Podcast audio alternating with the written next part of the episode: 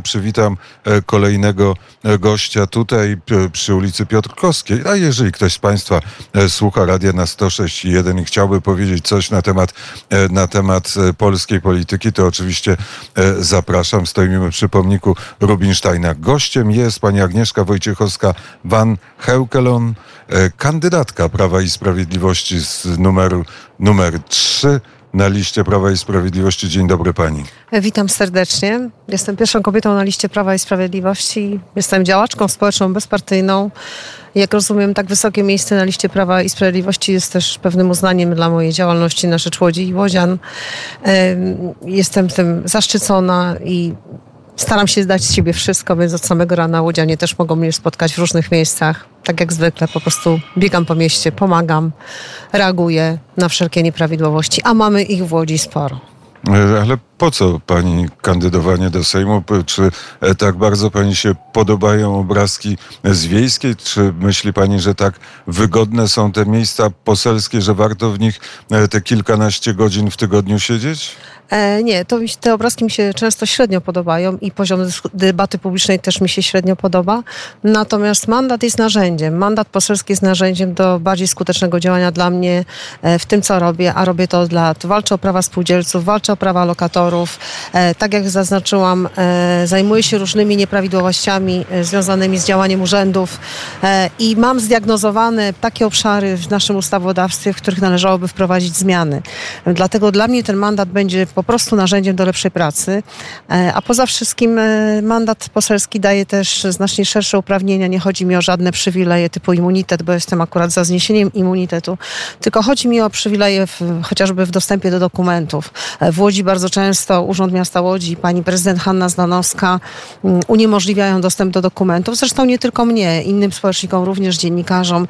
Z mandatem poselskim jest znacznie łatwiej. Można po prostu do tych dokumentów łatwiej dotrzeć i szybciej wyjaśnić pewne sprawy. Jakie? Na przykład e, w tej chwili taką bieżącą sprawą, która wypłynęła w ostatnich e, dniach jest kwestia sprzedaży resztek majątku miasta. E, to jest bardzo zabawne. Pani prezydent wybiera się do, na targi nieruchomości, na które do sprzedaży przeznaczono 21 nieruchomości różnych, w tym Wśród tych nieruchomości jest innymi teren przed łódzką telewizją Róg Narutowicza i 4 czerwca.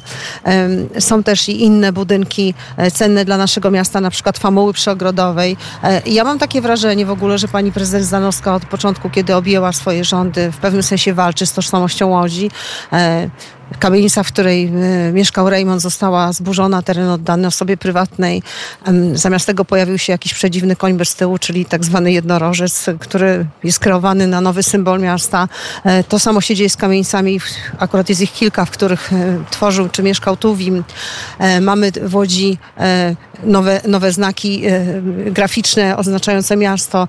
Prezydent nie korzysta z herbu miasta. Święto Łodzi, które niedawno mieliśmy, 600-lecie, odbyło się właściwie w barwach, nie wiedzieć dlaczego czarno-zielonych, chociaż barwami naszego miasta jest żółć i czerwień.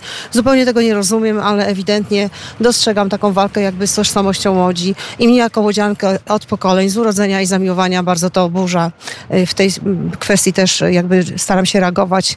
No niemniej y, my wszyscy, mówię my wszyscy, czyli społecznicy, dziennikarze, mamy y, znacznie utrudniony dostęp do dokumentów. A prawda jest taka, że z mandatem poselskim jest znacznie łatwiej. E, ale jest e, pani działaczką miejską. Opisała pani sytuację e, w Łodzi, ale w parlamencie będzie pani się zajmować zupełnie innymi sprawami. Powiedziała pani, że chce pani poprawić jakieś prawa. Jakie? Nie, oczywiście to, to są sprawy tożsame. Otóż ja walczę od lat o prawa spółdzielców i jestem przekonana, że prawo spółdzielcze wymaga nowelizacji. Rząd Prawa i Sprawiedliwości jest jedynym rządem, który jak do tej pory ruszał ten trudny temat. W spółdzielniach mieszkaniowych od czasów komun skryła się cała ta nomenklatura komunistyczna i obecnie jej wychowankowie i tak naprawdę to jest państwo w państwie.